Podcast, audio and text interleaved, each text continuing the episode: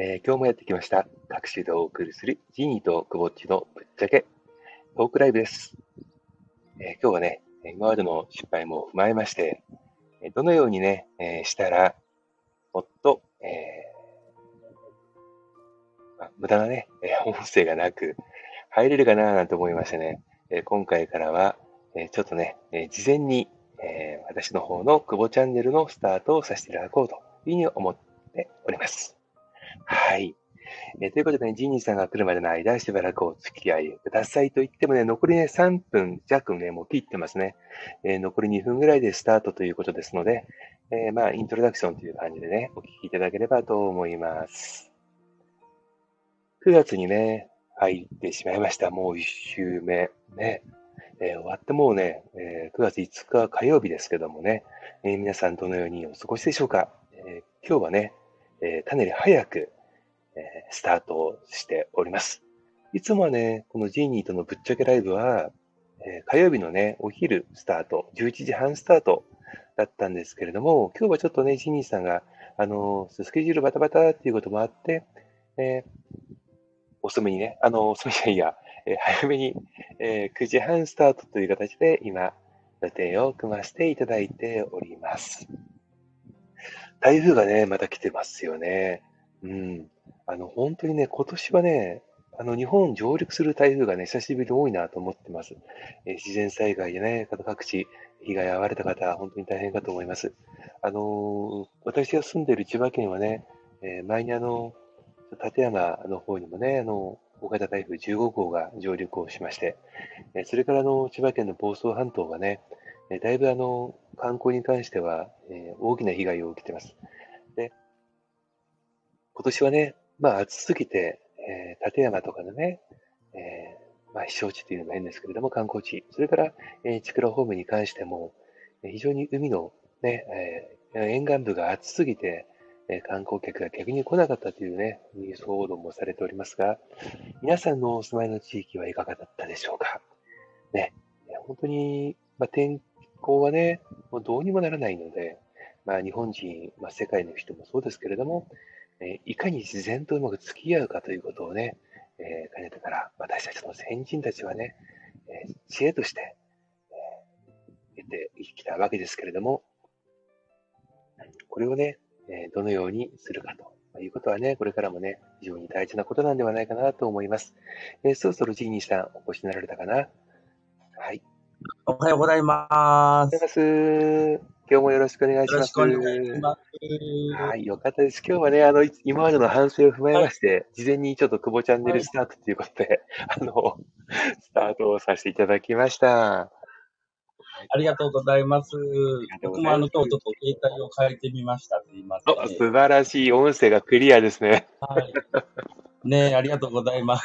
ありがとうございます。今日ははい。屋内からですか？あ、今日そう家からなんですけど、あの、ちょっと新しい携帯と新しい SIM に変えました。素晴らしい。よかったですすいま。せん。いいえ、とんでもないです。確かに。なんかね、はい。本当にいい天気で、昨日とね、まだ同じような感じ。昨日はね、雨だ、あの、午前中雨でしたけどもね、今日は暑くなりそうですね。そうですね、本当に。今日は暑くなりそうですね。昨日涼しかったけど。そうなんですよ。私ね、ね昨日ね、あの、実は免許更新に免許センターに行ってましてですね、午前中。ああ、そうか。うんうん。あの、誕生日1ヶ月以内だったんで、もうギリギリ、かなりギリギリなんですけれども、あの、まあ、天候悪かったから空いてるだろうなんて、高をくくったら同じような考えの人がいっぱいいましてね。めちゃくちゃ混んでたっていうね。免許更新って意外と大変ですよね。そうなんですよね。もうねね、本当に。ジーニーさんはあれですか、免許はお持ちですか？うん。あ、僕そう免許持ってますけど、もう日本だとほとんど乗んないですね。もうなんか、あの、か海外帰った時は乗りますけど、そうか、そうか。国際、国際免許をお持ちの場合ですですかね、日本だと。あ、うん、一応ね、日本の免許も持ってるんですけど、あんまり日本の道が好きじゃなくて、なるほど、なるほど。まあ、まあ、日本にもね、あの、各地域によってだいぶね、交通自由が異なったりもしていますけれどもね。ね、本当に、ね。そうそうそうそそうそう、今日ね、あの、まあ、お聞きいただいている皆さん、あの、ご存知だと思うんですけど、ジニーファーの方はね、あの、ちょうど、この前ですね、この前の土日曜日かな？土日、えーね、はいえージニーとシーちゃんで、阿波踊りをね、踊ってこられたというふうに、えあー記憶しているんですけどそう行きましたねねいかがでしたか？初の阿波踊りは。う。めっちゃ緊張したけど楽しかったですね。筋肉痛とかにはならなかったですか？あ、意外とね、筋肉痛は大丈夫でしたね、僕も、あの、しーちゃんも。そうですか。うんそれはすごい。やっぱり結構練習をしている間に筋肉、下半身も安定感が出てくるもんなんですか？そうね、なんか、割かし大丈夫でしたね。うん。阿波踊りってはね、い男踊りと女踊りってありますもんね。お、詳しいですね、そうそう。うん。結構、な、なんだ、まあでもな、中岡が言うにはよさこいの方がしんどいとかでしたけど。なるほど。なるほど。そう。今確かに全国区になっているのはよさこいと、あとソーラン節ですよね。ねそうですね。うんう。あの、うちの娘なんかもね、あの、小学、幼稚園、小学校とロックソーランを、うんあの、運動会では披露するということでね、かなり、あの、練習、まあ、本番前はねはい、家の中が、ちょっとこう、えーはいなんでしょう、漁港のような雰囲気になってましたけどね。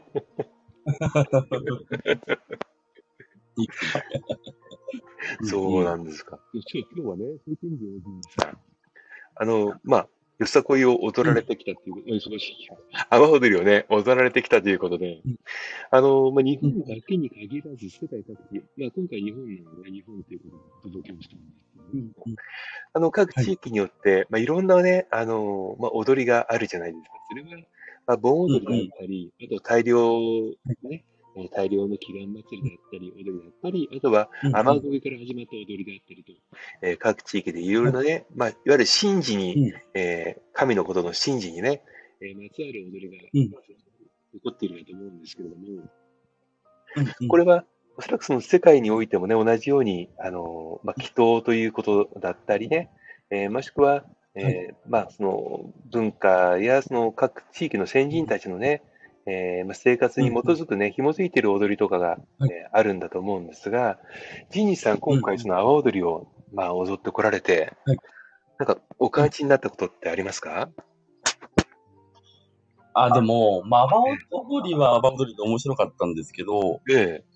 そこに面白いおじちゃんが来てて、うん、むしろおじちゃんが。その、阿波ええ、そう、まあ、なんか、阿波、いろんなこの阿波踊りの人たちの、まあ、太鼓やったりとかしてる、してそれ世界中飛び回ってる人がいて、はい。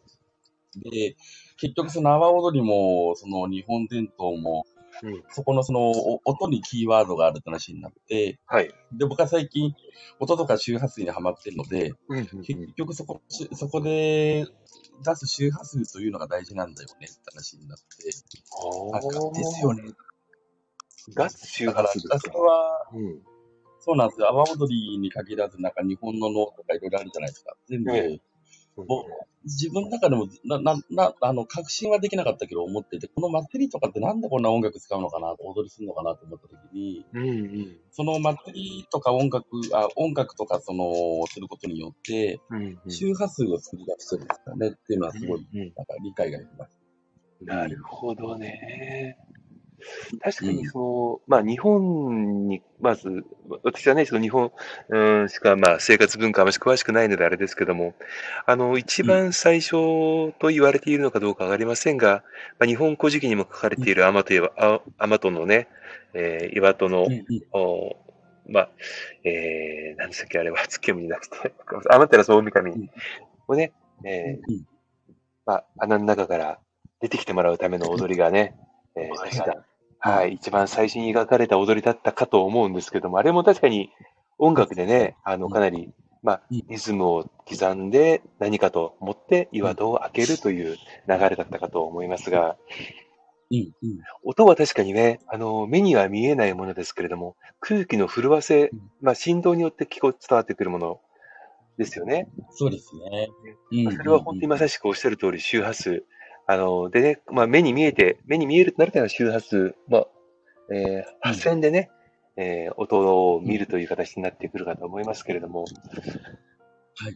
まあ考えてみると、その、生きて、まあ、生きとし生けるものというのは全て皆さん音楽、リズムを持っていて、それは呼吸音であったり、心音であったり、まあ、この音が止まると、えー命が途絶えるといういうことかと思うんですうんうが、ジンニーさんがその最近ハマっているその周波数についてちょっと、おさらに詳しくね、聞かせていただきたいなとは思うんですがうん。はい、どうでしょう、そのジンニーさんが思う、あの、まあ、当然そのいろんな音がね、えーはい。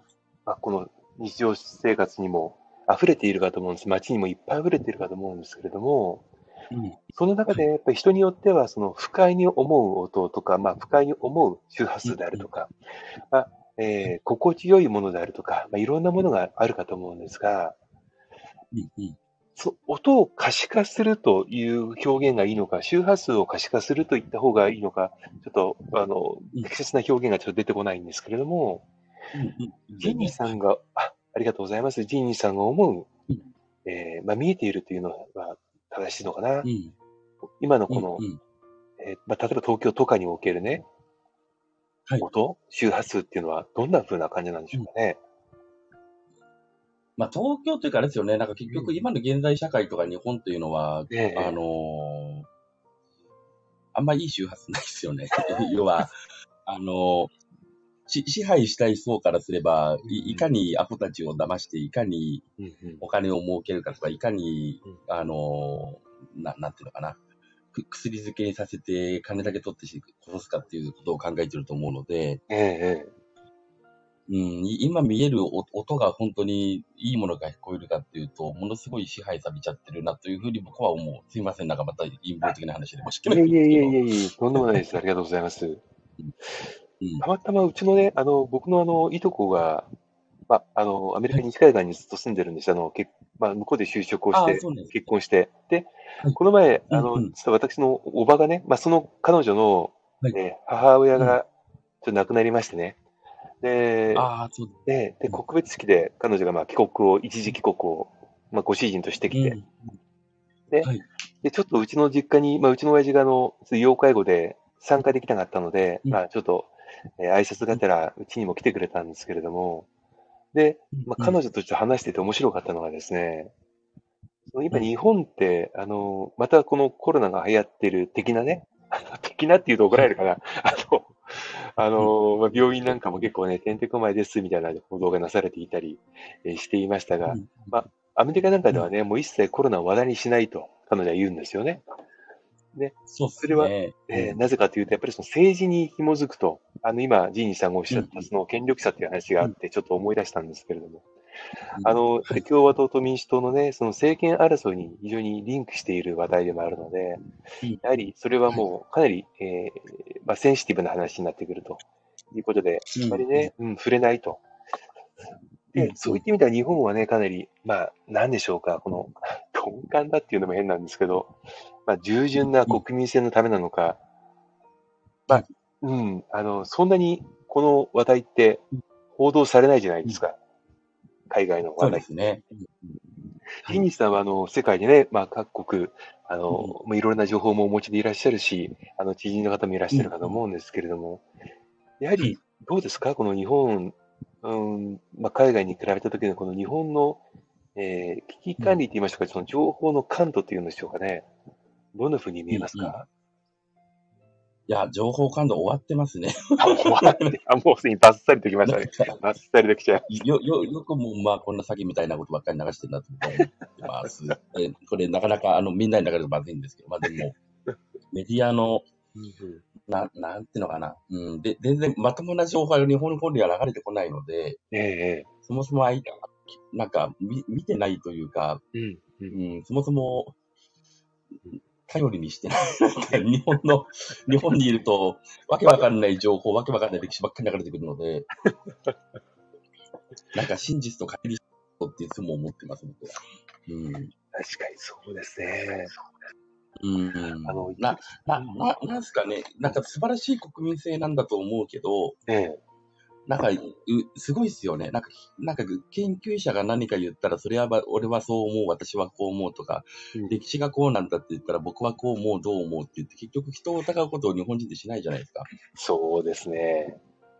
うん。それがだから、な、なんだろう、あのーうすすごいなと思う。僕は結構そういうの疑うタイプなので、それと本当なのかなってことを日々疑ったり考えたりする人だから、そうすると、な、な、なんですかね、ちょっと日本人のその、幸せだなといつも思ってますね。なんか、何も考えなくていいんだな、この人たちっていう。うん、まあ、やっぱり、すいません。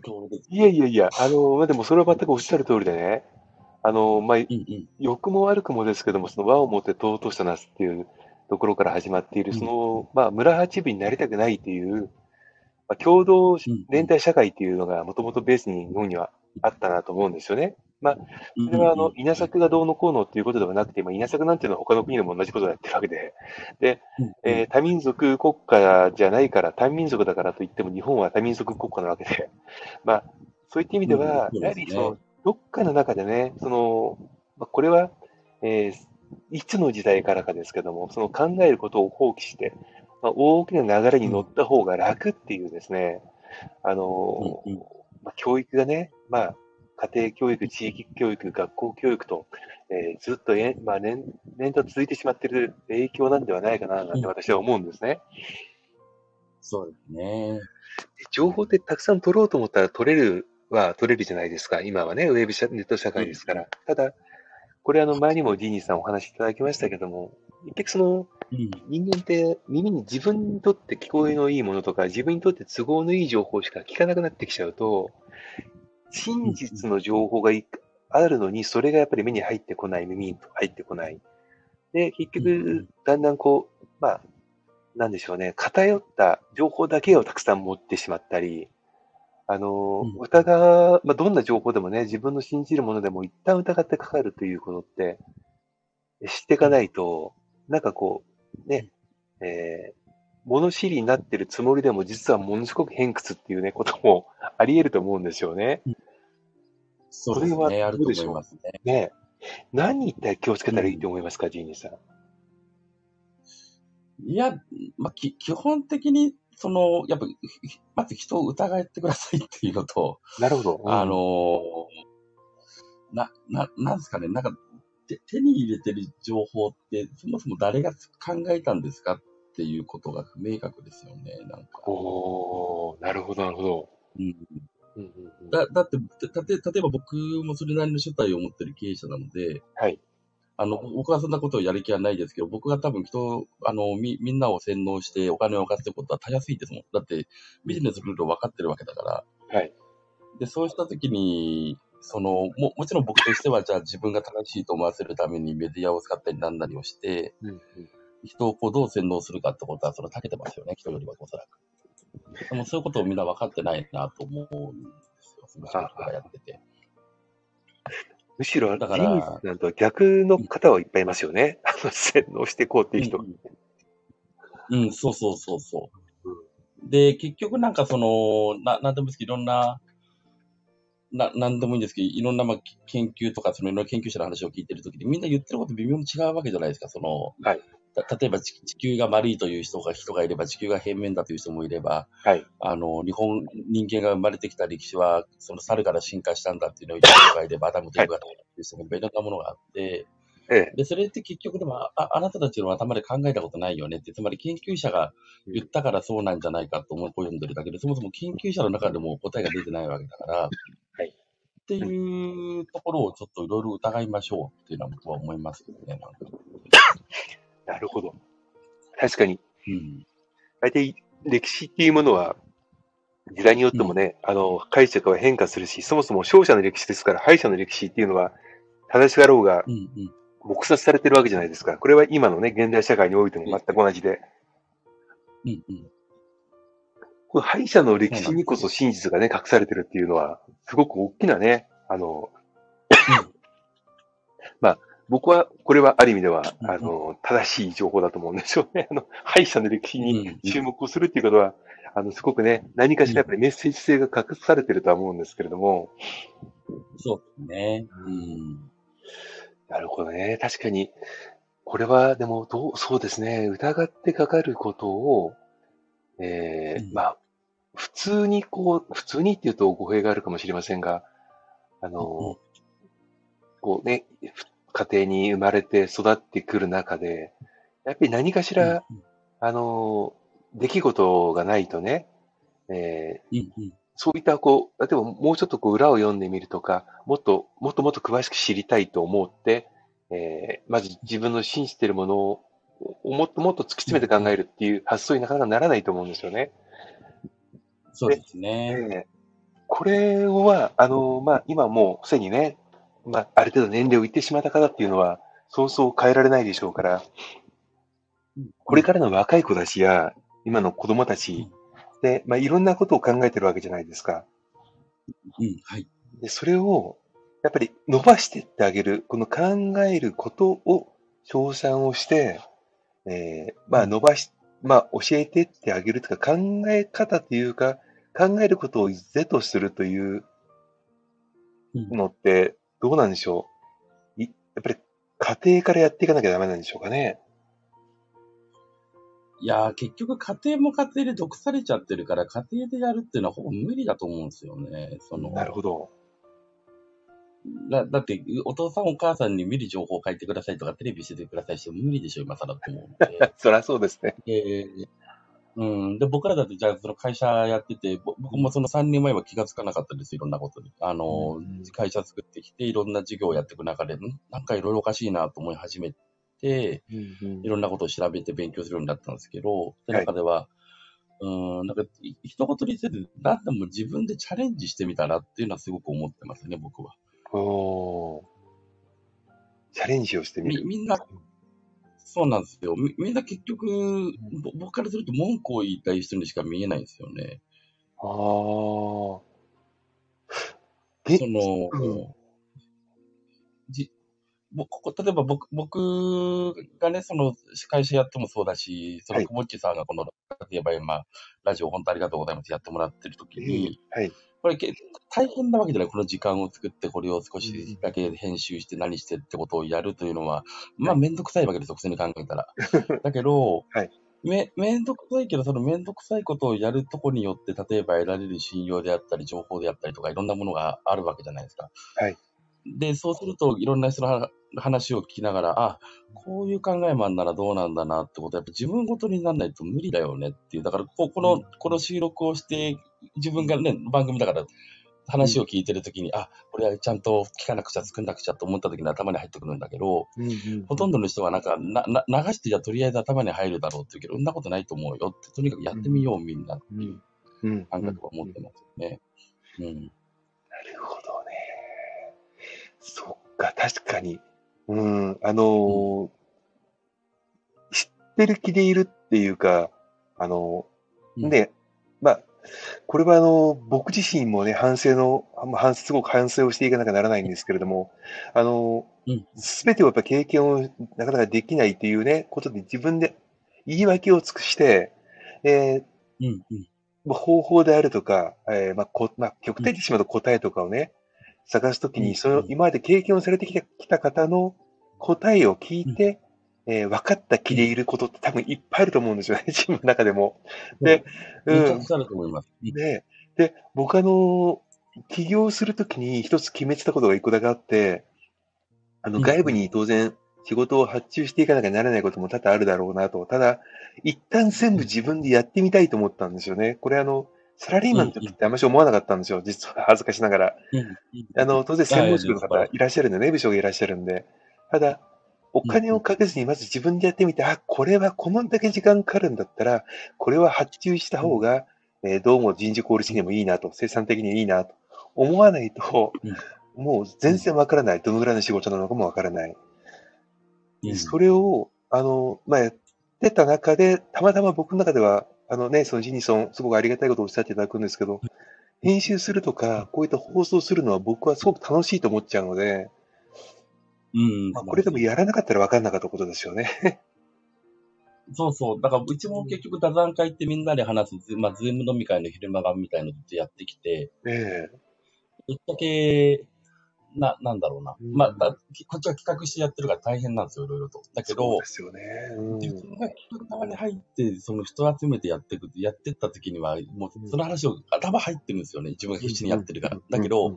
人が話したこと聞いてても、うんなんか、ああ、いい話聞いたな、そうだよなって言って、ん抜けてくんですよ、どんどん。これってやっぱり自分ごとでやってんのかそうじゃないのかって話だと思っていて、ほとんどの人はこれができない。自分ごとでつまりやることができないから、はい。いくらこのいい話聞いた、聞いたなってなってもうん、入っていかないよねって僕はずっと思ってますね、最近は。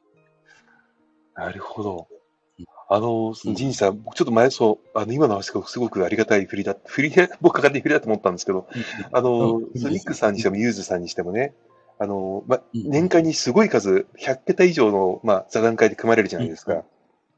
でうん、そうですねま。あ、当然その座談会を組む,、ま、組むにはテーマがなあって、で、テーマを考える前には、あ、いろんな人の出会いがあって、あ、これをテーマにしてみようと思うこともあるのかもしれませんが、えー実際に、えーまあ、告知をされて集まってきましたうん。で、座談会にうん集まってくるか来ないかっていうのは、えー参ご参加者の意思ですよね。まあ、参加してみたいなと思ってポチッと押すわけですけども、で、そうですね。参加をしてきたのに発言をしない方っておられるんですか？まあ、いますよ。あの、出ていて、で、ええそれはそれでいるけど、ただうちの場合は、それをやっぱり参加してもらうための工夫はいろいろしてます。ああ、なるほど。うん。あの、具体具体的には、ええ座談会が始まった最初の方にみんなでまあ自己紹介をさせたりとか、はい。あの、んはやってる中でも話しやすい空気を作るみたいなことはやってますね、我々は。なるほどね。確かにな。うん。そう。なの、で、うん。そう、だ結構、な、なんか自分らというのもあれですけど、だから、ううちは結構参加の満足度が多分高い方で、あの、うんうんこんな座談会に参加したことがないってみんな書いてるから、うんうんそれは、でも結構苦労しましたよね。あの、なんか、この、この座談会の構想ってっていうのは実は僕はササラリーマンの最後、あの、パソナっていう会社の子会社の役員やってたんですけど、はい。もうその時からした座談会ずっとやり続けてたんですよ、僕。で、あ自分で会社作るときに座談会が一番結果が出るはずだと言って、いろんな人に反対されたんですけど、こんなやって意味があるのかとか、仕事しないのかって言われて、いや、座談会に絶対価値があるって言って、えで、みん、に、1年半ぐらいもうみんななんでやってんだってなったけど、はいや、間違いなくここに価値があるってやり続けた結果、今やものすごいじゃクライアント多くなりましたけど、でもなんかそういうルールが見えてた、僕の中には。なるほど。結あの構僕、偏見な、あの、自分がやるやるって決めたことやめ、やめない価値があるんで、すごくでもそれ大事なことですよね。ねえうん、すごい大事だと思いますよね。あの、よくね、その、まあ、立ち上げたスタートアップの方ではないのかもしれない。まあ、企業、まあ、個人事業主さんとかもそうですけれども、あの、異業種交流会とか、ま、ビジネスマッチングみたいなことをやられる方多いじゃないですか。ああ、確かに確かに。ねで、それとはその、僕は座談会は本質的に違うものだと思うんですけれども、あの、うんうん確かにその、ユースさんにしてもニックスさんにしても、僕も座談会何回かね、あの、ご縁いただいて出させていただいたときに、あの、あ確かにね、こう、心がほっ、ほっとなるんですよ。あの、話もできるし、話も聞けるし、まあ、本当にその井戸端会議をしてるような感じもなるので、楽しいんですけど、僕、唯一ね、数ヶ月前に、ちょっとその知人の紹介で、えーあるサロンに入って、で、そこで、あの、まあ、なんでしょう。そういった座談会やるから出てくれません。出席してくださいって言われたことがあって、で、それ有料だったんですよね。まあ、その年会費払ってないから有料ですよって言われて、まあ、有料はいいんですけど、有料で払って出てって、結局ね、一言も喋れ、喋る機会が与えられなかったんですよね。4人しかいないのにあ。あ、なるほど。で、うん、いやうん、これっはいて講演会じゃん。で、質問タイムに、あの、手を挙げて、ちょっと質問、あの、意見を言わさせてくださいみたいな話をしたんですけど、なんかね、うんまあ、こまあ、別にその方は悪いわけじゃないと思うんですよ。僕の多分理解が全然足りなかったんですけど、すごい不完全燃焼で、ただただ不満だけ溜まって、あ、ダメだ、うんこの、この人の会には出れないと思って、やめちゃったことがあってですね、うん、なるほど、なるほど。うん。どうでしょうかその、まあ、あの、講演会と座談会って全然違うじゃないですか。うん、そうですね。うん。やっぱジーニーさんがその座談会に活路を見出されたっていうのは、何かきっかけがあったんですか？まあ僕は個人的にやっぱり仕事する上で現場を知らない上で発言するっていうのは僕の中でノーだと思っていても、だからなった時に座談会に行って現場の声を聞きたかったんですよ、僕は。あそのた例えば僕、今学校やしたりとか医療法人、福祉法人を持ってたりしますけど、あ。はい。医療法人、福祉法人、学校法人をやりながら自分がその現場を知らなかったら何もできるわけがないっていう感覚を最初から持っていて、ええつまり、げ現場を知らないで僕が例えば経営者ですって、な何でもいいんですけど、学校の経営をしたりとか、病院の経営をし始めたら、うんうんそんな怖いことないよねって。だって現場知らないですよ。知らなくて俺経営者だからお前ら今日から動けバカみたいなことを言い始めたら、っうんえていう。でもほとんどの人はそういう感覚持ってないですよね。だからなんかこう、分かる詐欺に見えるんですよね。あとは、あの、い人をけけなしたいわけじゃないけど、コミはいコミュ力がなさすぎて、とにかくみんな。その、なるほど。お客さんが来て、うんそしたらどう楽しませるかってことを第一に考えないといけなくて、主催者側っていうのは、あなた、あなたのオナニーをしたいんだったら、お前が金払いって僕は思っちゃうので、あの、要要は、な、な、なんていうか、参加者様がいて、そのお客様がいて初めて成り立つものなのでってなった時に、主役というのは実は、お客さん側じゃないですか。要は、ぼ僕ら、その、ここれ、じ僕の授業全部がそうなんですけど、その結局、お客様がいらっしゃって、うんそのお客様がどう楽しんで帰ってくれるかってことを考えなかったら仕事が成り立たないと思っているので、はい。うん、なので、自分の話をしたいんだったら、あなたが金払って、みんなにあお金から聞いてください。逆でしょっていつも思ってる。いろんなことに対して。うわ確かにそれは真理。うん。で、ぎ逆じゃんと思って。そのなんか、うんうん。そう。そうですよね。だって何をね、何を喋るかもわからなければ、何の知見を持ってるのかもわからなければ、そもそもその人のバックボーンを知らないわけですからね。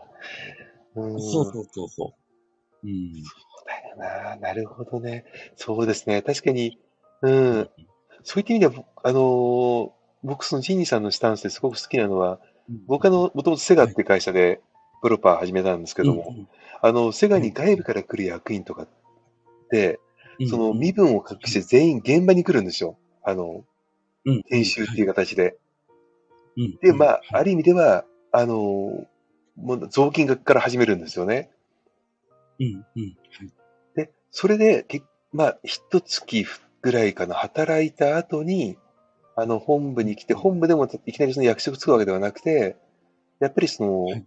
一スタッフとしてプロジェクトに入ってこられたりするので、まあ、現場からするとね、うん。あの、ちょっと、えーふ雰囲気の違う、ちょっと年配のおじさんとかおばさん来た時は、これやばい人かもしれないっていうね、なんかもう危機感は、みんなアンテナがピピってなるんですけど、でもそういったことをしているからこそ、あの、うん。まあ、現場は彼や彼女の言うことを聞いてみよう、話を聞こうと思うし、まあ、辛いとこも分かってくれてるよなっていう、やはり、あの、なんだろうな、こう、シンパシーを感じたりするのでね、すごく大事なことだと思いますね。あの、よくトイレ掃除をね、やる経営者は、っているじゃないですか。うん。やうん、うん。はい。っぱりその一番誰もやりたがらない汚れ仕事っていうのも変ですけれども、それをうん。あ、の、やること、やることっていうのを別に、やってるぞ、これ、すごいだろう、じゃなくて、僕あの、サロンをさせてもらった時は、僕はもう、ね、全然何も知らないど素人で、たまたままあ、ご縁があってやって、やったので、何もできないわけですよ。うん接客やったって、えなんか知識も大してないし、あの、うんトリミングなんかもできないし、やれることって何かって掃除しかないんですよね。ね あとお客さん集めてくるしかないので、うん、うん。確かにそういったこと大事ですよね。あの、本当に。うんそうか。うんうんうんうん。まあ、げ現場が全てで現場を大事にしてなかったら経営はうまくいかないと思いますよ。だから、うんうんあの、ここれは今、あの、仕事の話でもしてるけど、日本人がバカになったのもこれだと思うんですね。だから、ねげ現場をし、い要は、日本ってこの、高度成長ししたときに、はい。結局、なんていうかな、我々、日本人、要は、じ自分たちが優秀だと勝手に勘違いをして、うんうんで、勝手にその、人件費の安い安いアジア諸国に、あの、俺たちがマネジメントしてるからてめえらがやれって始めたわけじゃないですか。ああ、確かで、に。それって、うん、基本的におかしかったよねって僕は思います。うんだからに、日本がななんでこんなおかしくなっちゃったかっていうと、うん現場を怠ったからだと僕は思っていますね。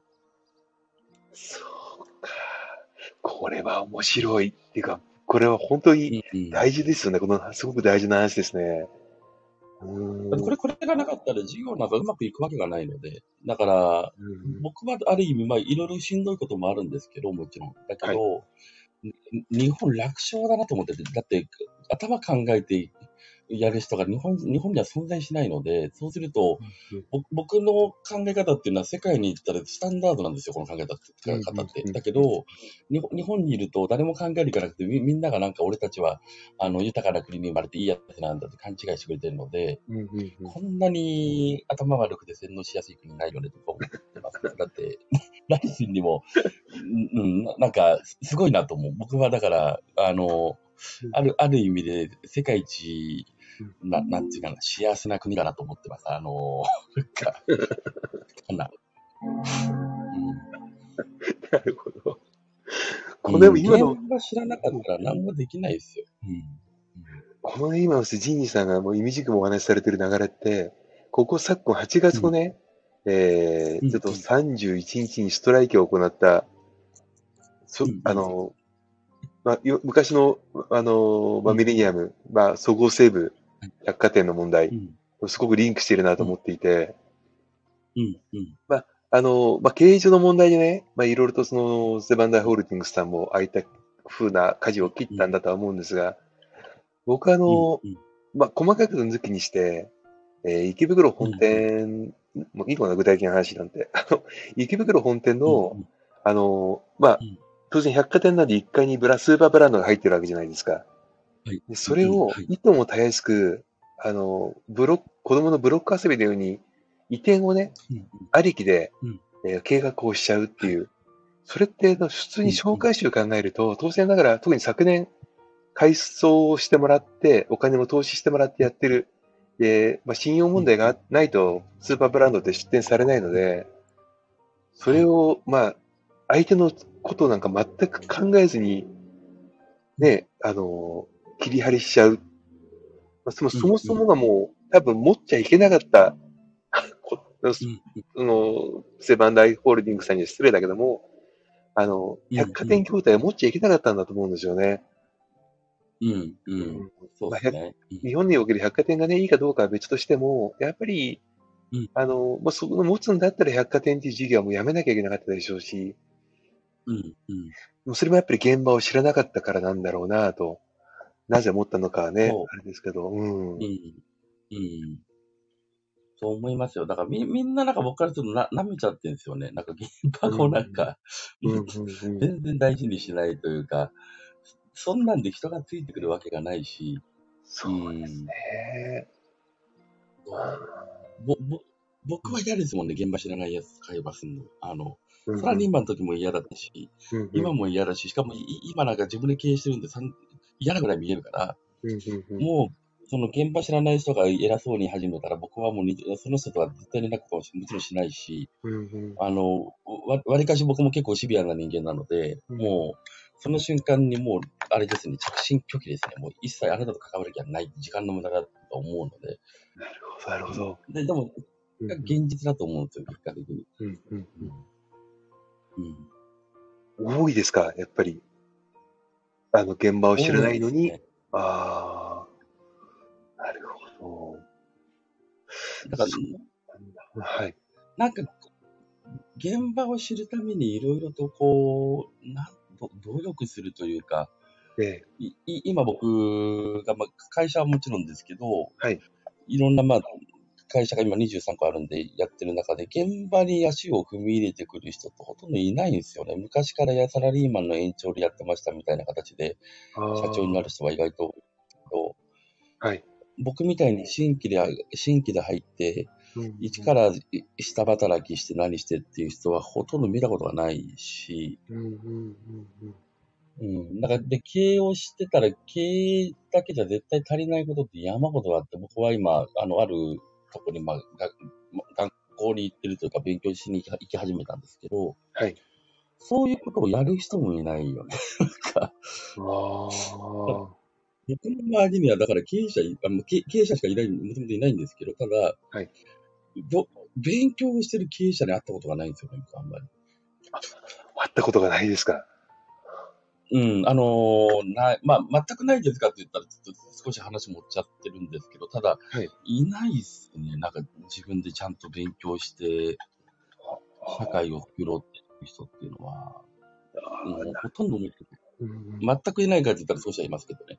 うん、なるほど。まあ少ないってことですよね、圧倒的に。うん圧倒的にいない。どどうやってこの人仕事してるのかなっていつも思う。ああ、なるほど。これはでも確かに、そうか。あの、ま、そうですね。この、まあ、この放送ね、ま、私自身も、そう、私自身も、すごくこう、あの、耳痛い部分も多々あるんですけども、あの、放送ね、お聞きになっていらっしゃる方も、この、やってるよっていう方も当然いらっしゃるのかもしれませんけど、えっ、と、すべて自分のその行動を見直してみたときに、ひょっとしたらどっかで、えーなんだろう、この、えー自分の目線っていうか、その考え方、思考がね、あの、うんうん上に立っちゃってるとか、まあ、上に立っちゃってるっていうか、その現場っていうものに対しての、こう、線引きをしている方、線引きをしてたりしないかっていうのは、ちょっとね、この放送を本当に皆さん聞いていただいて、えー見つめ、ちょっと見つめていただけるとね、全然違う行動が変わってくるかと思います。うん。そうですね。すごい変わると思うし、うんなんか、こういう、最近なんか僕はちょっと冷めたことを言うと、うんうん。まあも、もともとはこういう情報をみんなに届けたいと思ってたんですよ、ずっと。はい。じ自分たち自身が。はいだけど、もうなんか、この、気がつく人だけ来ればいいんだと思ってるので、うんうんそういう意味では、な、な、なんですかね。なんか気がつく人だけでいいんじゃないと思ってるかもしれない。冷めてるかもしれないけど。いやどうぞさ、来れないし、勝手にしてって思っちゃう。でも確かにその気づ分かってくれない人にいくらこっちが労力を使って声掛けして、しかもそういった人って、あのね、あの素直じゃないじゃないですか。っていう感じでしょ、きっと。そうなんですよ。そうそう。それは無駄ですよね。完全に無駄ですよねそう。そう。うん。無駄だから、なんか別にそうですねってか、あの、だから、あなたの言う通りですよ、すごいですよって言っておきゃいいんだし、関心がなくな、まあなんか見捨てたいわけじゃないんだけど、ただ、あの、僕らも時間が有限だってなった時に無理だよねっていう感覚は持ってますからね。そなんて冷めててごめんなさいです。ういやいやいやいやいや、冷めてないですよ。でもそれはもう正論ですよね。うん。うん。だから分かる人、人でやるしかないですよ、もう。あの、うんみんなを成長させるってのは、やりたいし、そう思ってきてきてるし、そうなんだけど、はい。まあ無理です。うん。そうだ。そそうですう。ね。うん。ちょっと、ユーズラボ、いつもしーちゃん、お聞きに来ていただいてありがとうございます。あの、ちょっとは、ご案内が遅くなっちゃいました。放送開始早々からね、あのユーズラボさんから、あの、聞いてますっていうのが来てましたね。あ、申し訳ない。はい。確かにそうですね。確かに、あの、これって、あの、科学歴史を振り返ってみても、まあ、歴史で並べて、並んでしまっていいのかわかりませんけど、やっぱり過去この、それこそ変な話、えーね、あの、こういうことが起きるよとか、こうし、こうしようよっていうことを言っていて、もう、どんだけ正論を言っていても、あのうん、まあ、聞き入れない人がやっぱ圧倒的多数で、聞き入れた方だけが助かったりね、その生存ができたり、うんあとはその次のステージに行けたりするじゃないですか。でうんうん今の間違いない。で、この冒頭にジニーさんが本当に短くおっしゃった、この情報がすごく偏っていて学ばない国になってしまっている日本が、今自分らのもたも立ってる立ち位置って大丈夫なんだと。自分たちがやってることは間違いないんだ。考え方も合ってるんだ。と思うこと自体はナンセンスですよね。情報を取ってないわけですからね。うん。そうそう。だって現現場やってないわけだから、なんか、あの、うん。僕からすると、暇でいいですね、と思ってますね。僕うん。あれですね。あの、なんだろう。えっ、と、カチカチ山の、あの、たぬきさんが、もう穴がボコボコ開いてる船なんだけど、ただただでかい船に乗ってて安心してるのが日本人って感じですかね。うん。そんな感じですよね。なるほど。だから、でな、な、なんかそれはそれで別に騙されるなら騙されて勝手にやっててくださいと思うんだけど、ええあの、僕はね、だけど、だま、騙され、騙されてる、考えてないんだから人の文句にやめてもらいますっていうのはあります。なんか、あなたたちにそれを発言する権利はないと。だって、やってないわけだから、その、うんうん文句だけ言うのはうん、おかしい。で、自分がじゃあ、あなあなたの考え方はおおかしいと思いますよって、もし言われたときに、怒るわけじゃないですか、当たり前ですけど。そうですね。あの、何、何言ってるんだ。でも、あ、はいあなたはそれをやってるよねと思うし、あとは、あの、もともとじゃあ修行事務所なので、これ修行たちが自分たちは勉強したからどうだからって稼いでるんだけど、結局その裏側にはどうやって人を騙し取って金を取るかとかしか考えてないわけだし、うんそれで政治家が悪いだとか、金持ちがどうだこうだって言うけど、本当にやばいのはあなたの頭だと思うよってやっぱりいつも言ってますよね。だってやってねえじゃん、お前っていう。うん。あそうか。うんいちょっと、ここあれですね、ジニーさん、あの、放送内容、うん一般公開から限定公開に切り替えた方がいいくらいの そうですね。密度になってきましたね。あでもまあなんか、うんな、うん、うん。でも本当に気がつく人だけで僕はいいと思ってます。あの、要は、な、なんていうかな。み、みんなに知ってもらうとかっていうのは、ある意味、あの、しーちゃんの番組の方は分かりやすいはずで、はい。で、あの、それね、あの、ししーちゃんの方がいいいいと思うんですよ、僕はすごく。うんうんで、だけど、その先にじゃあどうやってもっと先に進もう、どうしようってなった時には、うんある意味で僕の考えも面白いだろうしっていうものがうんうん、段階として作れるといいだろうなとは思いますけどね。そうですね。いや、これはちょっとね、あの、まあ、送ってるメディアがね、これスタンド FM、まあ、ポッドキャストになりますけども、あのー僕はね、このぶっちゃけっていう番組って、あのーうんうま、なんだろう、日本人ってその大人になると、なんかこう、世間体を気にするじゃないですか。あの、どう見、発言してどう見られてるのかなとか、あの、変なこと喋って変わり者だと思われたくないとかね、いううんうん。その、ん誰が見ているのかわからない、その、勝手な、えー自己フィルターってやつですかね。まあ、うんうん。これを持ってるがゆえに成長止まってるっちゃ、止まってんじゃないの？と思っちゃうんですよね。あの、うん、言いたいことを言い合って、まあ言いたいこと言うってことは当然リスクも背負うわけですよ。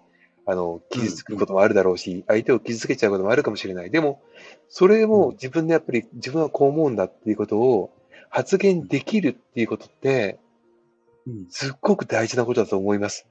これ、うん。あのね、あのーこ、これ今回で3回目になるんでしたっけ？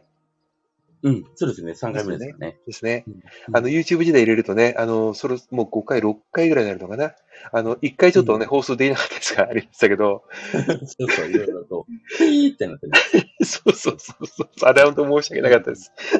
そうそう。あ、いやいや、僕が申し訳ない。これでも本当にね、あの、そのジーニーさんとのぶっちゃけこの番組は、僕はあの、導入編だと思っていて、で、これ一般公開にしてますけれども、確かにジーニーさんがね、あの、今日も何度かおっしゃっていただきましたけど、ぱり知りたい、語りたいとか、もっともっと、あの、勉強したいって思う方って、情報は無無料じゃないし、で知識っていうのは当然ね、その無償なわけがない。ね、それやっぱり自分の。ね、あの、リスクを選ぶっていうことは、そまあ、リスクを選ぶからこそ自分のものにできるっていうのもありますからね。えーまあこの番組とは別にね、あの、限定公開というものも、あの、今ご用意する、うしようと思う、準備はしていますけれども、うんうん。ジンチさん、ぶっちゃけ、こう、どんな、うん。ちょっとそろそろタイトルも変えた方がいいような感じもしてしてきましたけども、まあ、どんなでも、僕は何でもいいと思ってるんですけど、うん。あの、正直ね、あの、本当本当に何何でもよくて、ただ、な、なんだろう、あの、い言い訳を皆様しますと、はい。僕も会社23個も持ってガチでやって、事業主、事業をやってきてたので、だから、はい。なんかその、み、み、みみんなからすれば、そういう情報をただという考えがあるのかもしれないけども、うん。あの、ただじゃないと。で、この23年がやっぱり、頑張ってやってるわけじゃないですか、そのうちの、うちのメンバーからすると。で、その人たちの生きた知恵が全部詰まってるものだから、はい。だこれは、これはやっぱり、その、僕としてはみんなに聞いてほしいと思ってるんですけど、あの、やっぱりこの価値が分かんなかったら、お互い不幸になっちゃうよっていうのは思ってます。なので、で別に差別したいわけじゃないけど、はい本気な人を増やせばいいだけだから、僕らがとすればっていう感覚は正直なところ僕はある。そうですね。うん。で、なんかうんし、しーちゃんっていうあのね、うちの一緒にやってるしーちゃんの番組なんかっていうのは、もうちょっとこう、柔らかいので分かりやすいと思うし、はいそれはそれですごくいいと思うんですよ。で、あの、しーちゃんとはもう3年ぐらいやってるんでね。で、そういう意味では、そういうものをぜひ聞いてもらえたらと思うし、だけど、自分がやっぱりこの先に進んでいく、ぼ僕の場合は、ね、本気で日本をなんとかしようと思ってるのでってなった中では、やっぱりその、やってみてる経営者が本気でやってきてるっていう、なんていうのかな、ガチな思いというか、はい。そういうのはあるよっていうことは、やっぱりみんな知らないといけないし、うん。あのーそそれでね、不景不満の人は山ほどいいるし、それを別になんか言う気はないんだけど、でも、そそれをやっぱり認められなければ、あなたの会社がうまくいくことは二度とないですよっていうか、感じで僕は思う。うん。そう。なんで、べ別にじ自分たちがいいとは全然思ってないですよ。思ってないけど、だけど、なでせっかくね、なんかこの、これを聞いてくださってる方なんかがいたりした時には、せっかくの縁だから、うんそしたら僕も、なんだろう、たた楽しい場所は別にうちに限らず山ほどあるし、しーちゃんの番組は絶対楽しいですよ、どう考えても。だけど、やっぱりこの先どうしよう、どうやって日本を良くしよう、何しようって真剣に悩んで考える力があるのであれば、うん本当に一緒に世界をどうするかを考えませんかっていうのが僕のメッセージですかね。うん。ありがとうございます。本当にそうですね。あの、一人でね、動いていてもね、あの、何も変わりませんけども、やっぱり大きな旗印のもとでね、みんなでその同じ志を持った人間が集まるっていうのは、これは古来から同じですから、やっぱりね、あの、このスタンド FM っていうかなり比較的ね、聞きやすいメディアではあります。うん。でまあいろんな方が聞いていただけると思うし、ちょっとこう、まあ、いろんなのを、その、まあ、なんだろうな、えーザッピングされてね、あ、たまたま聞いていただいた方もいらっしゃると思うんですけれども、僕あの、これね、ジンニーさんね、この、ジンニーさんとのこのぶっちゃけ番組って、放送開始直後って、あの、うん視聴者、まあ、聴リスナーっていないんですよ。うんこの30分過ぎてくると少しずつ増え始めるの、いつも。なんでねああ、なるほど、そうなんだ。もう全然僕把握してる。なるほど。うん、うん。だから後半戦の、この、僕の中ではすごく嬉しく、嬉しいのは、話がこう、うん濃密になってきたタイミングで皆さん入ってくるんで、きっとね、あの、うんスタンド FM の放送って結構軽い、ラライトなものが多いので、戸惑うことが、うん戸惑ってる人も多いと思うんですよ。うん、うん。えーしかも今日は朝9時半からのスタートですから、そう言ってみても、確かに。早いからね。うんそうそうそう。でも確かに、あの、その人を生きてきた、経験をしてきたっていうのは価値で、それをね、やっぱり、うんあの、学べるということは、その人と同じ、えー経験や苦労をしなくても、その学びに近いものは自分のものにできるということを考えるとね、やはり学ぶっていう姿勢はリスクを伴う。で、その、やっぱり、あの、物々交換っていう、まあ、古来からのね、話はありましたけども、ただでもらえるっていうのは情報はね、やっぱりそのただの価値しかない。で、なのでねそうね。うん、やはりそういったところは、今、これだけね、あの、YouTube でも、あの、情報がだーっとダダ漏れされてきている状況の中で、あの、うん本当に正しい情報、本当にな、本当に自分の身になる情報って何なのかっていうのは、えー俯瞰的にね、見ていくような、えーご自身もね、えー立場、まあ、視点を持ってほしいなと。まあ、これ自分自身も、あの、改めてね、あの、今日、思いました。ありがとうございます。本当に。うんそうですね。なるほど。ちょうどね、これからあの、うん。でね、いい、はやっぱり社会、いい世界を作ったらいいと思うし、それをね、はた、はたから見て文句言ってんじゃなくて、一緒にみんなでやろうよっていう。うんうん。で、や、やる、真剣にやるなら僕もし、ま僕は僕もし真剣にやってるので、で、はい。あの、組織を作っていってるわけだし、まあみんなで一緒にできればいいなと思っていて、だけど、あの、あの、わ悪口は悪いとか、不平が悪いとか一切思ってないけども、ただ、はい。やっぱり時間が足りないから、うんあの、そそういうことと付き合う時間があったら、はいもっともっと世界のために動こうっていうのはやっぱ思いだから、そ、そこをね、あの、一緒に動ける人がいたらいいなとは思ってますよね。あ、ちちなみにごめんなさい。これを僕を知らずに聞いてる人、僕は変なビジネスやってないので安心してください。あの、宗教でもネットワークビジネスでも 保険でも何でもないので。リリアルな経営者です。はい。23個会社持ってます。はい。あの、まあえ、ーあの、1回目の放送を聞いていただければいいと思います。あと、ニックスをね、検索していただいたり あの、ユーズラボというのをね、検索していただければ、また、あの、経歴も、プロフィールも全部ね、わかるようになっておりますので、皆さんぜひ、その辺はうん。ご安心いただければと思います。はい。うん。そうですね。確かに、あの、同じ言葉を、まあ、時間を使ってね、あの、うん。頭を使って、で、え言葉を喋るんであれば、えネガティブなことよりはね、ポジティブに切り替えた方がいいですし、えー不平不満を言うんだ、あ言うのは全然何も変わらないので、であれば、変わるためのには行動をしていく。で、共にやはり、うん。えー一人では限界があるので、同じ志を持った人とね、一緒に動くっていうのはすごく大事なことですから、社会人になってね、ねね、一人でどうのこうのっていう人も多くなってきますけども、考えてみてください。えー学生の時もねうん、一人で部活動をやってる人間もいないし、えーうん一人でやれる人間なんて本当ごくわずかなんですよ。だからこれはやはりね。ね、えー人間の一人のポテンシャルっていうのもやっぱり限りがあるから、ぜひね、うんあの、このジーニーさんが持つね、旗のところに少し興味があって、僕もなんか言いたいことがあるとか、私も言いたいことがあるとか、こうしたい、ああしたいっていうね、あの、ご意見がある方はぜひね、メッセージでもいただければと思います。ぜひぜひ、すみません、朝からもう申し訳ないですけど。いやいや、うん今日は、ジーニーさん、今までの中で僕は一番良かったと思いますね。ごめんなさい。今までも良かったんですけど、今日はすごくなんかね、あの、直接的に響くメッセージが多くて、本当に楽しい。ありがとうございます。ありがとうございます。ありがとうございます。この番組はちなみに各週、えー火曜日に放送しております。時間はちょっと変動することもありますので、えーよろしければ、えー、久保チャンネル &G2 とのね、ぶっちゃけ、えー放送登録をしていただければと思います。はい。はいということで、えー今回、ぶっちゃけ、今回の回終わりますけれども、ジニーさん最後なんかこう、えーもう一度なんかまとめ的なメッセージをいただけますか？まあ、みんなで動きましょう。もう、あの、もう、現場を見るのが一番大事あ、いいですね。です。現場大事ね。うん、そうですね。はい。はい。今日もまだ火曜日ですけど、皆さん今週も一週間頑張っていきましょう。はい。それでは、さようなら。はい、さようなら。はい。